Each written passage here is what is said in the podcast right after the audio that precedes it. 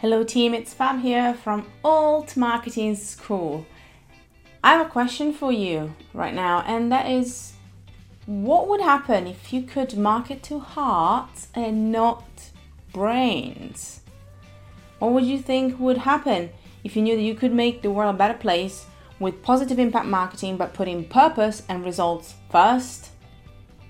If you want to find out, then come and join us for the Alt Marketing Certification, our six week digital bootcamp for professionals who want to do marketing differently and advance their career along the way. Join me and our six incredible teachers to learn how to advance your career with confidence by applying effective systems and frameworks to the latest trends. The next cohort is coming up soon, so I would love to have you join us. And all you have to do is apply to join at altmarketingschool.com slash learn. Go to altmarketingschool.com slash learn to apply for the next cohort of Alt Marketing School certification. Hey, legendary human. Yes, I'm talking to you. Love the show? Why not joining hundreds of creatives already part of our collective for monthly masterminds, challenges, masterclasses, and so much more? We help creatives make a positive impact in the world with their message and their content. So give your creative work the visibility that it deserves. Find out more about how to get involved in the show notes of this episode. It's not necessarily a classroom question, but my favorite question to people is tell me about your best friend.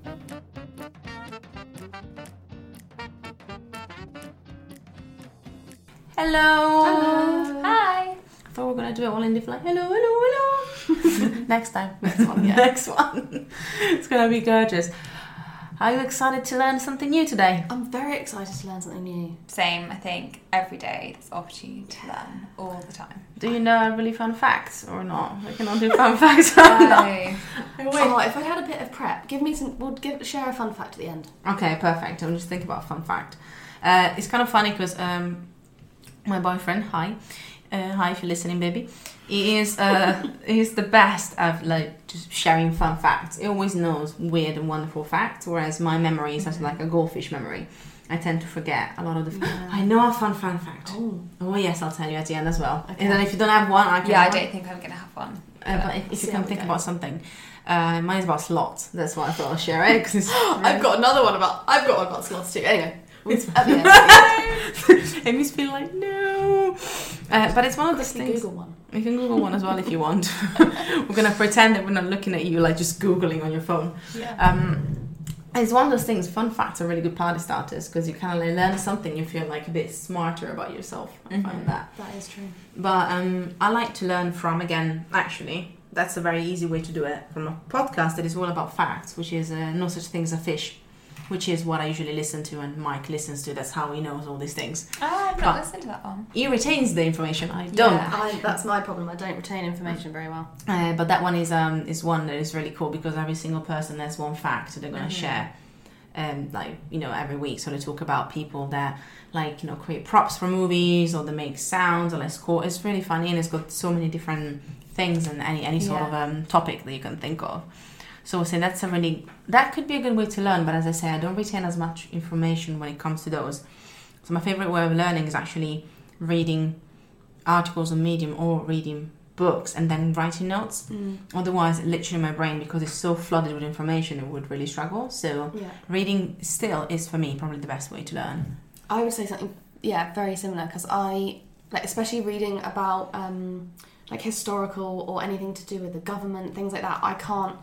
I'm not very good at retaining that information. If I Mhm. read that in a fictional story that's Yeah. like set in a particular time or set within a particular kind of political scene or whatever, I can then pick it up a lot better. Yeah, So yeah, I agree. I, I read, but it has to be it has to be a story, so I can pick it up. That I you're can't just read. as well. Yeah, I couldn't just read bullet points about something. I would need to read that in the story of somebody Yeah. else and how they experienced it or something like that. You know what's funny though is actually um, stories are well I learned from my first book when I wrote the book I learned, I learned a lot about storytelling and that's the reason why we retain 50% more information if they're linked to a story so it's not just like Really? It's like semantics and Yeah. putting on like an emotional kind of emotional attachment to the fact Yeah. rather than just words. exactly well what's your favorite way to learn Um, so when I was like revising for exams, for example, I would create big, big mind maps, all color coded. Yes, Um, yes, Queen. Literally, like you know, like the big A3 pages. Yeah. Um, so that's probably my favorite way to learn. Is like again, it's the writing it down, it's the repetition, and Mm. then speak it out loud. I'd get my mum to test me. So kind of using all your kind of senses to really get the information in. Yeah. God, my And color was so coded, color Oh. coded for sure. I used to have different uh, pens and then different Yeah. Oh, yeah. highlighters and, and then different mind maps for like different Yeah. colours. I Yeah. was so anal about it. It was so bad. See, I, I do that. I did that as growing up and learning, but I don't know if it actually. I think I just enjoy it. I don't think it actually helps me particularly learn anything. I If think you it just passed your love it. exams, it Yeah, worked. yeah. and that is very true, actually. Yeah. But yeah, I think I'm a I'm a reader, and a story Yeah. stories definitely. I think like podcasts can have takeaways and it can have is a similar thing, Yeah. but because it's still like a way for us to get also there's an element I think of learning an element of distraction in a way. Yeah. Mm-hmm. So you get the information, you love it. It's hard to lock it in, and again, studies and, and research and stuff. Just literally, once you write it down in one way, shape, or form, Yeah. at least it gets in there, and you're more likely to get it into the, the lens of your brain. Yeah. So I think getting showered with information is, Overwhelming. you know, it goes as, as far. You kind of have Yeah. to take that an extra element to lock it in. Yeah. And teaching other people, I will True. guarantee. I yeah, by doing really understand something more Mhm. if I can tell somebody else how it works. And that's always what I used to do with my parents like when I was Same. advising and stuff, is just Yeah. tell them what I know about Yeah. a certain topic. I And love they your parents even were so invested. Yeah. My mum was just like, really eh, good. I got time. We used to have um, a times table CD at breakfast. It was horrendous. Oh. Oh wow. It was awful. It was like a really happy group of people singing like one times one is one, two. Obviously, that was like beginner level. you got like 16. you progressed to like your 11. Yeah, let's yeah, so they were very invested. Yeah, the, the, the times Yeah. table CD was a bad. So actually today we're going to talk about learning in all different ways with uh, Tal from Jolt, who I've known actually because he asked me to become a Jolter. So we'll talk a bit about how you know learning has changed, how you can learn, how people can share their learnings through speaking and through uh, sharing information. So it's going to be a really, a really juicy one for us today. Um, and yeah, see like how you can actually resonate with different ways that you can learn and how you want to apply that to your life. Because I think the more action steps you can get, uh, kind of progressive learning is a very important thing if you want to refine and define your expertise. Otherwise, at some point, like everything, it becomes outdated. So it's your responsibility to keep on um, and keep learning what you want to learn. Um, with that in mind, my fact about slots. Yeah, what was your fact? Is that slots? Uh, so one way that avocados have been uh, growing and actually exporting in some areas of the world, like so many avocado plantations, is thanks to slots. Because slots eat the avocados. They apparently can poop the whole avocado seed, the massive pit. No. They poop the pit, and that's how they will like um, avocado plantations will move across, you know, So we different have- areas. We have sloths to thank for our avocado toast. Yeah. Yeah. Thanks for their poop. Sloth poo. That's funny because my fact is also about sloth poo. and it's that a sloth loses a third of its body weight in its poo. Every day. Imagine being a three stone sloth and then being a two stone sloth after popping to the toilet. And I remember that I I heard this in No Such Thing, and they were thinking about how heavy you must feel. But they must go very infrequently. That must be the reason. Because they're very lazy, aren't they? I mean, that's why they move so slowly. Exactly. Because they've got so much extra weight. It's like getting really disgusting. We should definitely move on. and then they start running after the dog. Oh. Like, yeah. Frida. So next time you're eating an avocado toast, you can thank the slots. yeah. Oh, and with this, we're actually going to close and go straight into the interview. Thank you so much for listening, and yeah, let us know how you love to learn. Just um, mention, like, tag us at hbloggers.com and let us know your favorite ways to learn and any fun facts that you know. Share it with us, eh, especially if they include slots. Thank you very much. See you soon. Bye.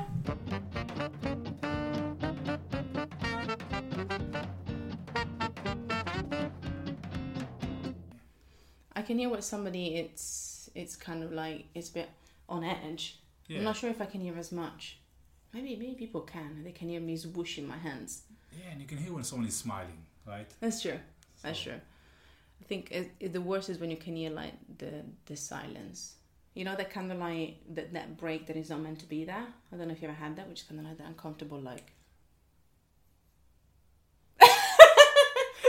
not like that. I would say that silence is amazing with radio, it's tricky because what happened? What happened? But it's it's powerful. Like if you can be, if you're able to keep suspense and shut your mouth for five minutes, like I never do. it's a powerful tool to have in your arsenal. How do you think that works when it comes to, you know, people actually trying to deliver something when it comes to information, knowledge? You know, talking about actually the way you come across and the way you talk. Mm-hmm. You know, even even silence, not necessarily, but you know what? How does that affect actually the way that people learn? Because I know you guys are all about learning and also Mhm. education, but I'm, I'm always fascinated by the way that people receive the information just by the way you talk to them. I don't know if you've done any studies or kind of like when you help the jolters also coming on board, how important that actually is. So the, the don'ts of speaking are very clear, but there are so many outliers Eh, that do it differently but well. There's a professor Scott Galloway. He's a marketing professor, and he speaks very fast. He can start a presentation saying, "I've got 20 minutes and 67 slides, so here we go," and he will just quick fire everything, and it keeps people chasing him the entire conversation, and it is super engaging. On the other hand, you'd have people who are like storytellers, a lot of silences, the, the words seems to last forever, and it's also super engaging. So, you know, short sentences, or as short as possible, change your tone, pause every now and again. Like the basics are, uh, are pretty easy to get done. Memorable delivery is hard. Okay. Like okay. finding a finding a voice, finding a a, a delivery method is uh, is hard. Did you have you looked into when it came to like jolts? Actually, probably what I want to ask you when it comes to jolt is, can you remind me when you got in, you know, with a company, like which stage, and how did you help them taking that next step? Because I know that you came from the background with LinkedIn and everything else, and done a lot more. So it's kind of interesting to see where you came in with that. Are we? Did we just slide into the podcast? Yes, we're Okay, literally recording we've- right now. We've slided. Okay. Oh yeah, yeah, yeah, yeah. Okay, hundred percent. So maybe before I say a word about Jolt, we're an alternative school. We're a business school for the self-made, um, pushing back against higher education, the outrageous fees, the outdated knowledge, um, the learning experience, which is stale and haven't changed since ancient Greek. Um, so um, we're trying to do something against that. So super innovative learning experience, bite size, membership based, pay as you go type model, and our program is called Not an MBA. Yeah. What allows us to do that is that our speakers, our jolters, are connecting remotely. So they connect through a screen. So a jolter in Shoreditch can be communicating with a group of students in Tel Aviv. A jolter from Tel Aviv, which was uh, kind of what I was, could be jolting with someone in San Francisco. So that's a, that's the business model. And I've joined in May of last year after about six or seven months of being a jolter myself. Yeah.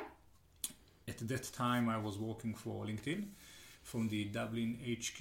I was uh, I was working for the marketing solutions team as a salesperson, and I was teaching personal branding on Jolt. It's before we launched the Not an MBA program, so our contact was less structured and uh, a lot more fluid. Um, I fell in love with the company and the team, and I wanted to take part. It really resonated with me as someone who didn't graduate high school and didn't go to university. I wanted to kind of uh, to take a nab at the higher education in a more uh, more structured way, and Jolt provided. So I joined the company to uh, help lead the Jolters function, which basically meant um, the job description was essentially get paid to have coffee with super interesting people, get them to fall in love with us, and and uh, and make them teachers. Uh, but it's a startup, and nothing as as it seems in the first uh, in the first few weeks. So it changed dramatically. We had to build a team, we had to shape the program, we had to start building our own content, a whole bunch of stuff. And in February this year, I've taken I've taken on the role of the regional director in the UK um, to lead the efforts here. Awesome. Mm-hmm. How have you found the UK? Um, yeah, how do you find the, the UK environment? How has it been welcomed in the UK when it comes to what you're bringing with Jolt? The Jolt concept resonates. People open up to us, uh, like you did, like you find it interesting, uh, even though it's not right up your alley in terms of the type of people you'd usually interview. So the mission resonates with people. A lot of people, education people are passionate about it. People drive their, uh, people draw a lot of their identity through their education, and it's one of the avenues we use to monetize ourselves. So it really ties to our self, sense of self worth. Um, so people open up. Yeah. People really open up. It's not the easiest because it's a very personal experience. So 14 students in a classroom, they have to pull, them, pull themselves out of very demanding jobs. Yeah. Yeah, we have a campus in Soho that we launched last week and a campus in Liverpool Street. So all the people who live in proximity to these campuses are working super demanding jobs. They're very ambitious and telling them that they have to stop doing what they're doing to come into class at 6 p.m. is uh, is not easy. So our biggest competition is people's time and attention. How do you think uh, you can get people's attention? What are some of the tips that you can give somebody if you really wanted to grab people's attention? Because I find that that's always the first thing that slips. If you get them to sit down, which is Mhm. great, yay, step one. Yeah. But now you have to get their attention, and it can be an hour, it can be ninety Yeah. minutes, which you, is still the jolt ninety Yeah. minutes. Yeah. So it's the jolt is ninety minutes. It can be an hour um, speaking gig, but it can also be literally a twenty minute workshop. It's such a such a good question because if you're coming into the Jolt room and the Jolt room is a high tech classroom, you've been to one, it's Yeah. spectacular. It's like everything looks amazing and um, there's the whole light show and the screens. Like it's a, it's a, it's a fun thing to experience. But even as you're coming into the classroom, physically opening the door, you're still on your phone, answering an email, on a WhatsApp, uh, on a Slack thread. And how do we get people to disconnect for 90 minutes and, and become receptive? So it starts way outside the classroom. It's about making sure that we're targeting or answering the right type of pain. Yeah. So that's not easy. And I think with the program called Not an MBA, it works because people who are considering an MBA, they want to accelerate their career, but they don't understand how taking on debt, quitting their jobs, and learning from an outdated institution will help them get ready for the future. Yeah. They know there's, there's money to be made if you have this logo on your CV, but it doesn't necessarily make practical sense. So we want to make sure that we answer the right pain. Yeah. And then we want to make sure that once they that we've that we're talking to the right people. So if you're uh, in your uh, in your if you're a manager for the last four or five years, you're in or around 40 and you're coming into the jolt room, you won't necessarily get what you what you'd expect. Uh, maybe our knowledge won't be the one that's relevant for you.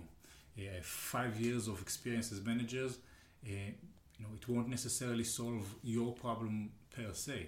So it's also making sure that we have the right layer of professionals, highly ambitious, 22 to 28, maybe a little over, uh, people who work in tech or with tech. So that's that. That's the technicalities. How do we get people into a, a receptive mode in the classroom? So there's a concept we call time to value, Yeah. and that's how quickly does the jolter start delivering value. If you do an intro session for the 14 students in the classroom, it can easily take 20 minutes out of a 90 minute sessions. Take another 10 minutes for the summary, and you're left with 60 minutes, which is not a whole lot of time. Yeah. And we're all time pressed individuals, so time to value. Even the introduction session needs to include some sort of a value. It needs to tie into the session. It needs to promote the, the, the learning. So if uh, if you'd be a, a, if you'd be teaching about uh, marketing, a good intro session would be, "Hi guys, please say your name and if you were a brand, what brand were you and why?" Mhm. It gets people thinking. You're immediately putting your marketing hat on, and you're like, "I'd be Diesel Jeans, uh, fearless and made to last, and looks great uh, even when greasy." What? so it's it's funny, it's music, but it gets people thinking. So time to value. Even an introduction session can have value. The other part is that the whole uh, um, launch sequence of a jolt is a different experience. It's closer to a cinema than it is to a classroom. So you sign in to the session through an app, you choose your seat, you get into the campus, you sit next to the person you chose to sit next to. So you're chair number 12, and you know that Jenny sits to your left, and that uh, and that Priyank sits to your right, and and amazing because you wanted to speak with them anyway, and now you're sitting with them. So already you're engaged. Then um, the next thing that happens, the jolt starts. You have this uh, transition screen with epic music and a countdown, and then there's narration that's going on. The narration explains who the jolter is. Our next jolter is uh, Bill Carmody. Bill Carmody teaches marketing. This is the things that he's done in his past. He won this award and that award. He worked with this company or that company. So you're kind of like hyping up the jolter and making sure that everyone knows what's going on. And in parallel, the screen also tells you who else is in the room. So I'd see Fab is there. This is her tenth jolt. Uh, I'll see that uh, I'll see that Brian is there. and This is his first jolt. So all of that. Mm-hmm. So you immediately know you're well orientated who's the person, what are we going to talk about, who are the people around me, and then time to value.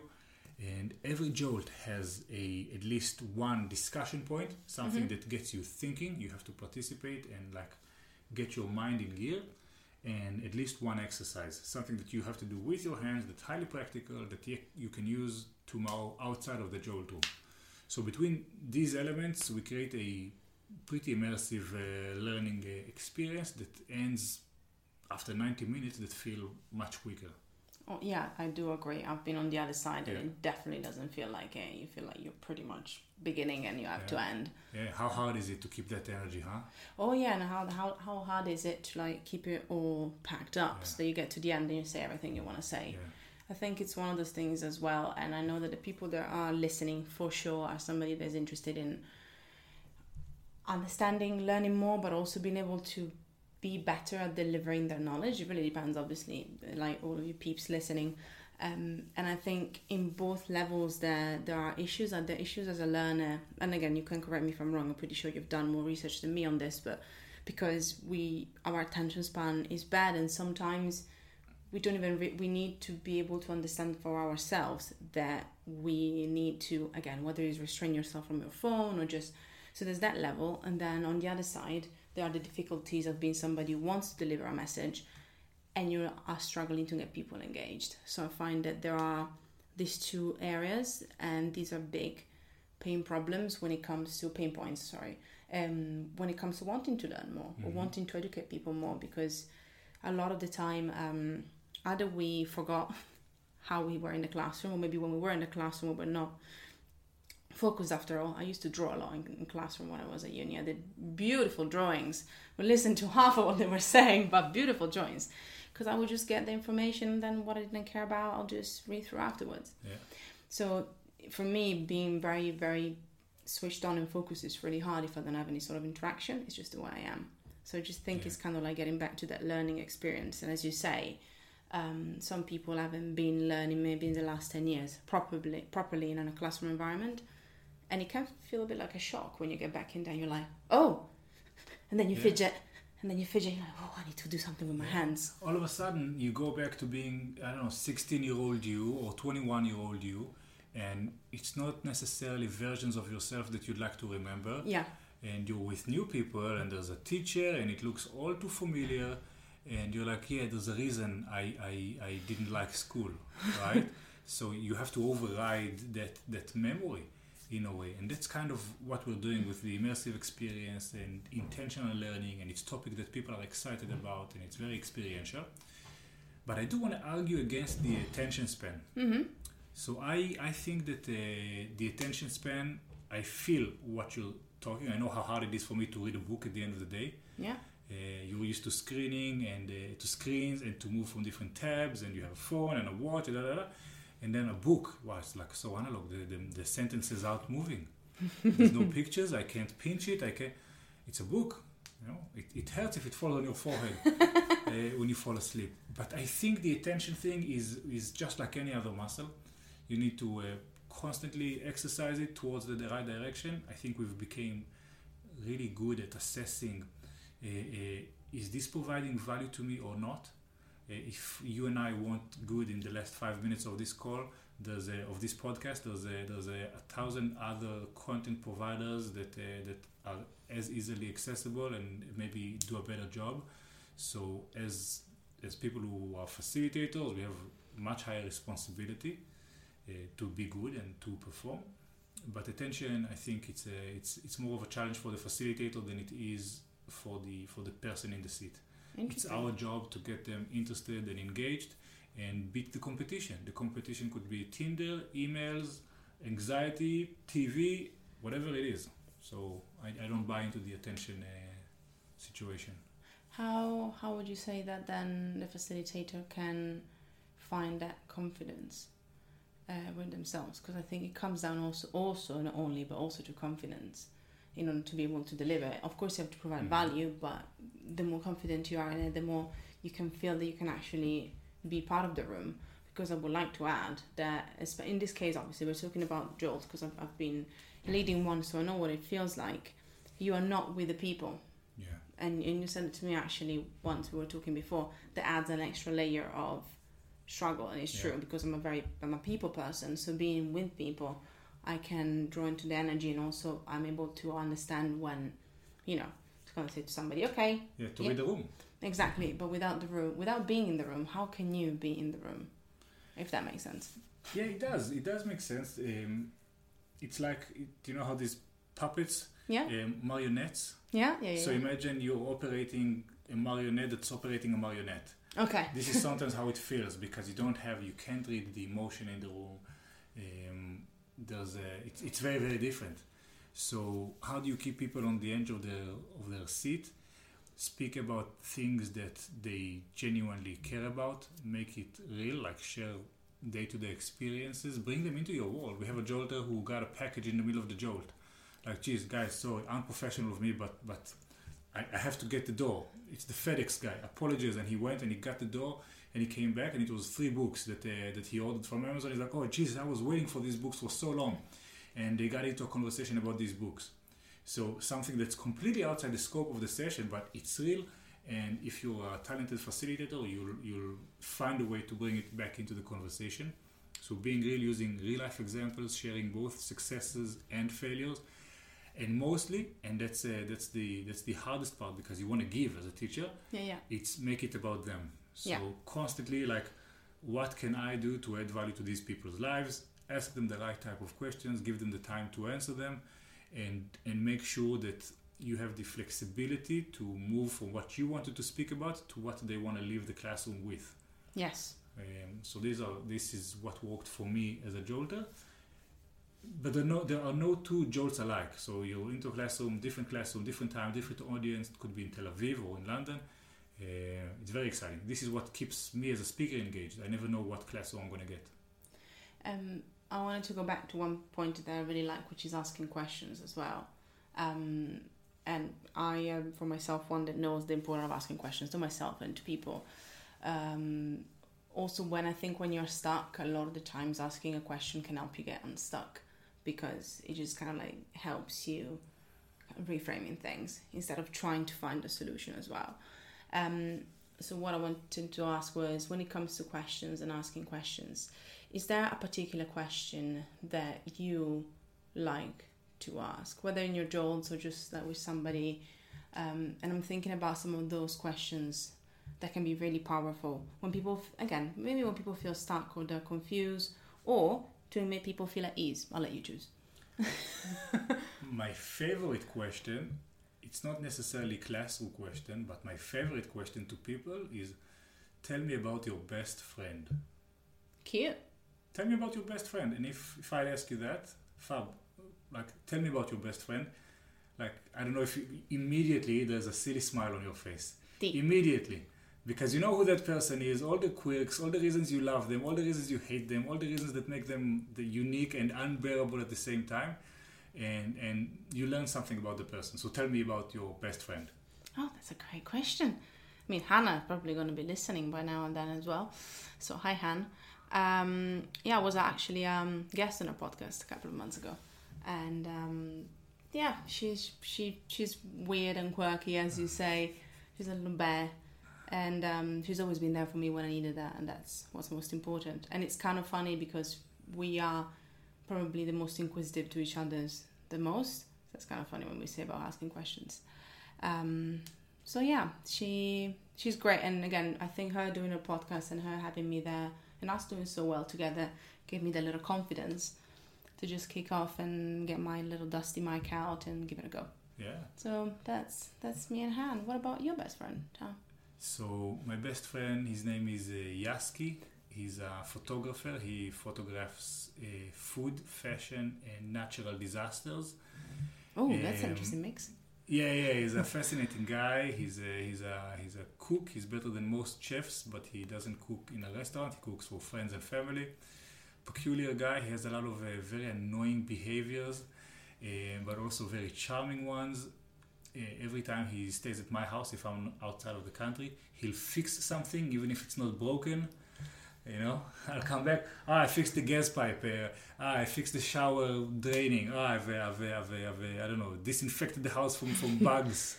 so there's always something. Um, he always sends me to really unique spaces and places, sometimes overly expensive. Um, he's a seeker of truth. He sees right through the bullshit Yeah. uh, zero bullshit tolerance. And I work in tech. I have a background in advertising and marketing, and as a salesperson, like I can, I can, I can thrive off bullshit. And he, and he keeps me in check. Like the bullshit detector is there. So, um, so yeah, I love him. We even, we even had to celebrate our fourth anniversary. Cute. Yeah, yeah, yeah, yeah, yeah. We brought our parents together for a dinner. So- Okay, that, that feels official. yeah, very very weird, but a fun evening. So he cooked, and our parents got together, and you know how you know our parents are a little odd. They they don't meet as many new people, so you see them a little embarrassed, and they're shaking hands, and they're making small talk. Uh, but fun evening, really really fun evening. Did you tell them wh- who they were gonna meet, or were just like, "I'm gonna meet a friend"? Yeah, yeah, they know him. They know Ah. Yaski. They know him well. He's been. I've been to his house. He's been to mine. So it was a proper like. Yeah, like a, a bringing together of the of the family. So uh, yeah. One of the good things I want to ask about this kind of question as well is that one of the things that these questions do is just put people at ease, don't they? Is that kind of that feel of like, okay, I kind of got to be personal with you as well, Yeah. which is kind of Yeah, uh, so I had a I, I was interviewed in a podcast in Hebrew about uh, two years ago before I joined Jolt, and um, I knew the guy pretty well. Uh, we're working together now, and uh, I've I've, uh, I've I've been to his podcast before, and I felt very at ease with him to the point where where I felt like maybe I've said too much.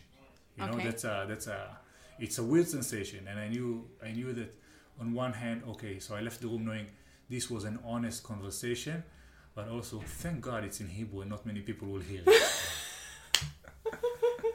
right? So, uh, so uh, yeah, putting people at ease is, uh, you know, you shouldn't it shouldn't be manipulated into it. But if you've seen Joe Rogan's interview with Elon Musk, I haven't listened to that one. three hours, but at one point Elon Musk's on on on on a recorded and videotaped podcast, he lights a joint.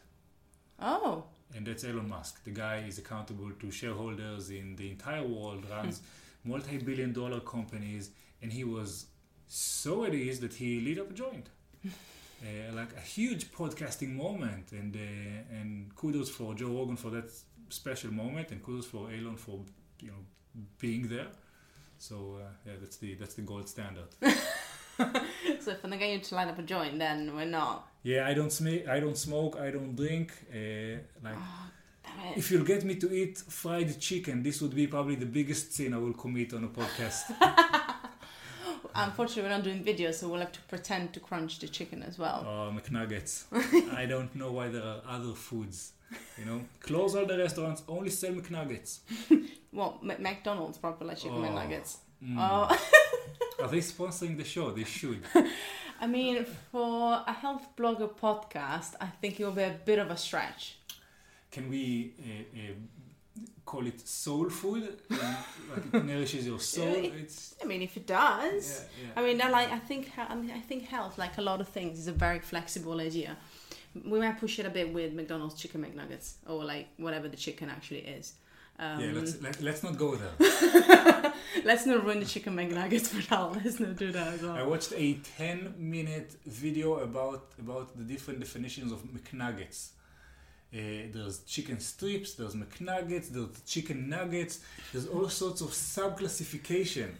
it's a it's a fascinating topic. I highly recommend uh, the listeners to uh, dive into the uh, world of uh, nuggets. the world of nuggets. Um, I was thinking actually, one of the other things I wanted to ask is, um, do you watch? Because you said that you listen to podcasts as well, I suppose, as well as Joe Rogan's, but TED talks, and like, oh, oh, Mm. you cannot see the face, but you can hear the. Mm. mm. So, what I love about TED Talks is that they brought some of the most uh, heartfelt moments into a lot of people's lives. hmm What I don't like is that it's not learning, it's not actionable, uh, it's uh, part of commoditizing inspiration, Okay. which is uh, which is a, a tough trend. People need inspiration to get shit done. Where my inspiration is usually just to be able to pay rent. So I'm like, um, there's a, there's a trend in it that I'm not not a huge fan of. There's also a formula for TED Talks, like the TED Talk speech and the tone of voice and the delivery, which I'm not a fan of because it's kind of repetitive. But after having done a TED Talk, and as a speaker, it was a magnificent, I wouldn't say life changing, but definitely a huge milestone uh, for myself. And after coming up with my own thing on how Mhm. to do it and realizing that my own ideas were ineffective, Yeah. so I had a speaking coach that helped me, goes, listen, there's a reason people do it this way. It's because it's, it works. Okay. So do it this way, and and I did it the way he told me to do it, and he took my personal story about how I kind of like relaunched my life using my friends and family. I don't know if we ever talked about it, but he took that and he he used the TED framework uh, to present it in a way that that make other people care about it. Um, I was telling a story and he was teaching a lesson. So so there's something in that format that is that is effective. Maybe it's a little saturated. I think we Yeah. can go like a TEDless year and then come back to it. I, it's kind of interesting because um, that's what I was thinking as well. That's the reason why I asked you. Obviously, it's not the same, but um, I find it that it has objectively a format right now because that's what people do with it.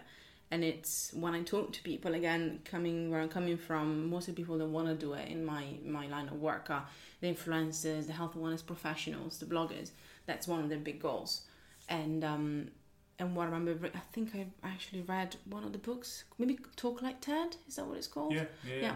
And I was just fascinated to read it, as you say, and it talks about. I didn't go. For, I mean, it's been eight years now, but I was interested in why they work, and as you say, I realized there's something behind it that actually makes some of the talks really, really um, powerful. But as you said as well, one of the things that I saw that was lacking was some of the actionable steps. It was really cool knowledge a lot of the time, but again, I'm a doer, maybe Yeah. too much sometimes. yeah. So I always like to end up with an action step for people. Yeah. It's like if you can only learn one thing, if you can only remember and do one thing today, after this is this, because that's kind of where I find my value. Because I, realistically speaking, and it's something that you say also when it came to the jolt, you're not gonna even if you listen to ninety minutes, probably what you're gonna action or pick up are a couple of things that really speak to you, and the more you can get that value into something that people can action, the more they feel they got that value. If that makes sense. Yeah.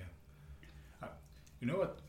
Uh, There's maybe something to be said about inspiration being like a drug, right? Okay. If you need if you need inspiration to go and do stuff, then then I don't know. Maybe it's like you know I need a drink to uh, to fall asleep at night. I need a joint to uh, have a heart to heart with my girlfriend.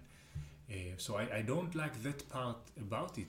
But when I was on stage in in TED, and before I went up, there was someone who prints 3D body organs or skin. Okay. Another lady who creates um, synthetic limbs which you can move with your mind, and they worked.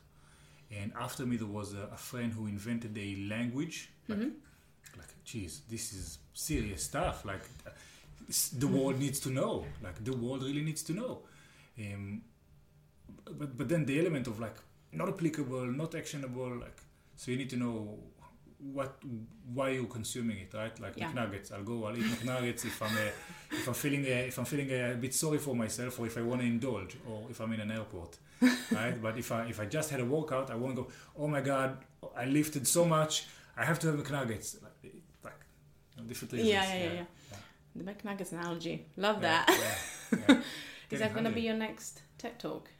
The the power of the nuggets? Yeah. I think I'm uh, gonna go. Uh, I'm gonna try and stay away from stages for the next uh, few months. How um, how so? Building up to a talk is uh, it, it takes a lot of time and a lot of attention, and I can I can tell the same story. I can tell the story I told on TED, and I can tell the story I told about Jolt, but as long as you keep uh, um, bringing that story to life, you're not creating a new one. I see. So if I keep extracting value and validation from from these old stories, who are now I don't know a year old or eighteen year old, like what's the next story? And I don't have one now. I've just got this gig with Jolt. I'm running the UK operation. It's difficult and complicated because launching a education startup in a new country is is all of these things. So the story is writing itself now. Yeah. And I don't I don't listen to, to TED Talks to come to work energized and perform for my company and for my team. I just go in and you deal with what you have to do and, and see if there's a story there. Yeah. So that's why I'll, I'll stay away from stage for, for a while. It's. I think it's actually something very important that people need to remember sometimes. It's just you know how long can you milk the cow? is like the purple cow by by Seth Godin. He mentions that quite a lot. There's so much you can, and I think we don't think about this as much when it comes to the storytelling. And I've seen a lot of speakers, and I've been at a lot of places, and I've done a lot of talks myself. And I always like to bring something new, mainly because I, when I'm on stage, I'm I'm an erratic squirrel basically, which is unsurprising, I know. Um, so I like I like to be able to work with the room a lot as much as I can, um, but also because I find that I get I write all the time, so I, I always pick up on the stories of things that happen to me, and as a writer, I realize that there's so many different things that will teach you a different lesson. But as you say, it's it's all about when is something so big, when is a story so big to tell, and it's, it's kind of like your your piece de resistance. Look at my French. Um, you would want something else. I think is that the, the next step. So I think it's an important thing to be said, and I think a lot of people can benefit from thinking about this. Not just if they're doing a TED talk, but in general, if you're going on stage, if you're doing the same thing, if you're talking about the same message. Um, but I'm sure that definitely, like as you say, launching in a different country, launching an education startup, especially in London, is definitely going to get a lot of stories. It, it sure. better be a good story. You know? it, be, it better be a good story. I'm sure it will be. Yeah, well, we'll see. It's fun, but uh, but uh, it's still missing a narrative.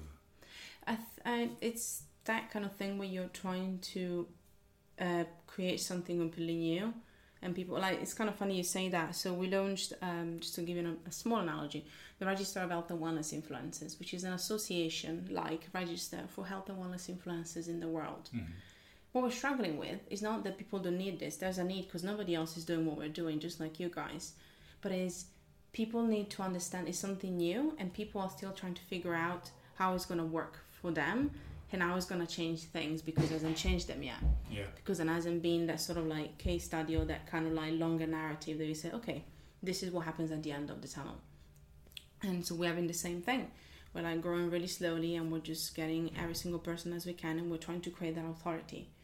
Once you become an authority in what you do, even if it's something that is kind of on the sideline of the norm, that's when you can get that sort of, um, you know, interest and you get that sort of like momentum.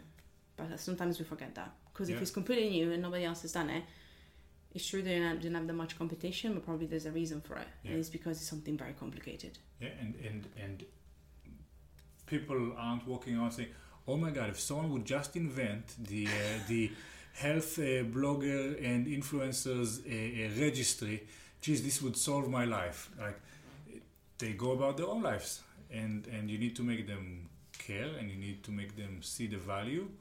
And you need to reach out to them, and you need to make changes to what you're offering in accordance with their expectations and uh, and needs. Yeah, it's a it's a world of pain. it's, a, it's a wonder that anyone gets anything done ever. Like it's complicated. It is rewarding. At least I'm speaking for myself, obviously. I know that you guys also achieved stuff, but even for us, the small thing that we achieved and the small feedback that we get from the people that do do what we ask them to do is massive because we make them feel heard. and that's for us again we're on a, on a register side of things so it's more about feedback understanding and research and it really I really see that people feel that and it's that kind of little thing that keeps me going when i'm like okay this is very as you say this is really stressful there's so much to do um, but again it's only the beginning for both of us i sen- i sense so only time will tell Only time will tell. now, into a very important question. Mm. One that is the only one that you might have to think about a bit more. This is the last question, so it's always, of course, the most important one. So, if you had to have brunch with anyone, dead or alive, who would it be? Brunch with anyone dead or alive. Um, Leonard Cohen. Cool. I like that one. Leonard Cohen. Um, you know, just be around him. Maybe hear him say something with his uh, voice. Uh, uh, maybe see that moment in his eyes when uh, when a new song is being written. Uh, just uh, to say thank you for the music. um, yeah, Leonard Cohen. Why would you go McDonald's? Hope And not. we'll go. Um, it's gonna be a drive-through. Gonna take- I'll try it through. yeah, yeah, Leonard Cohen, McNuggets, a drive-through. Yeah, I think this is the this is the date with uh, with Leonard Cohen. I love it. Thank you so much for being here with me today and answering my questions. Thank you, Fab. My pleasure. Thank you. Thank you so much for listening to this episode of the Make an Impact Show. For more info on the HBC, head to our socials at hbloggers.com or go to our website, healthbloggerscommunity.com. Now, get out there and be awesome.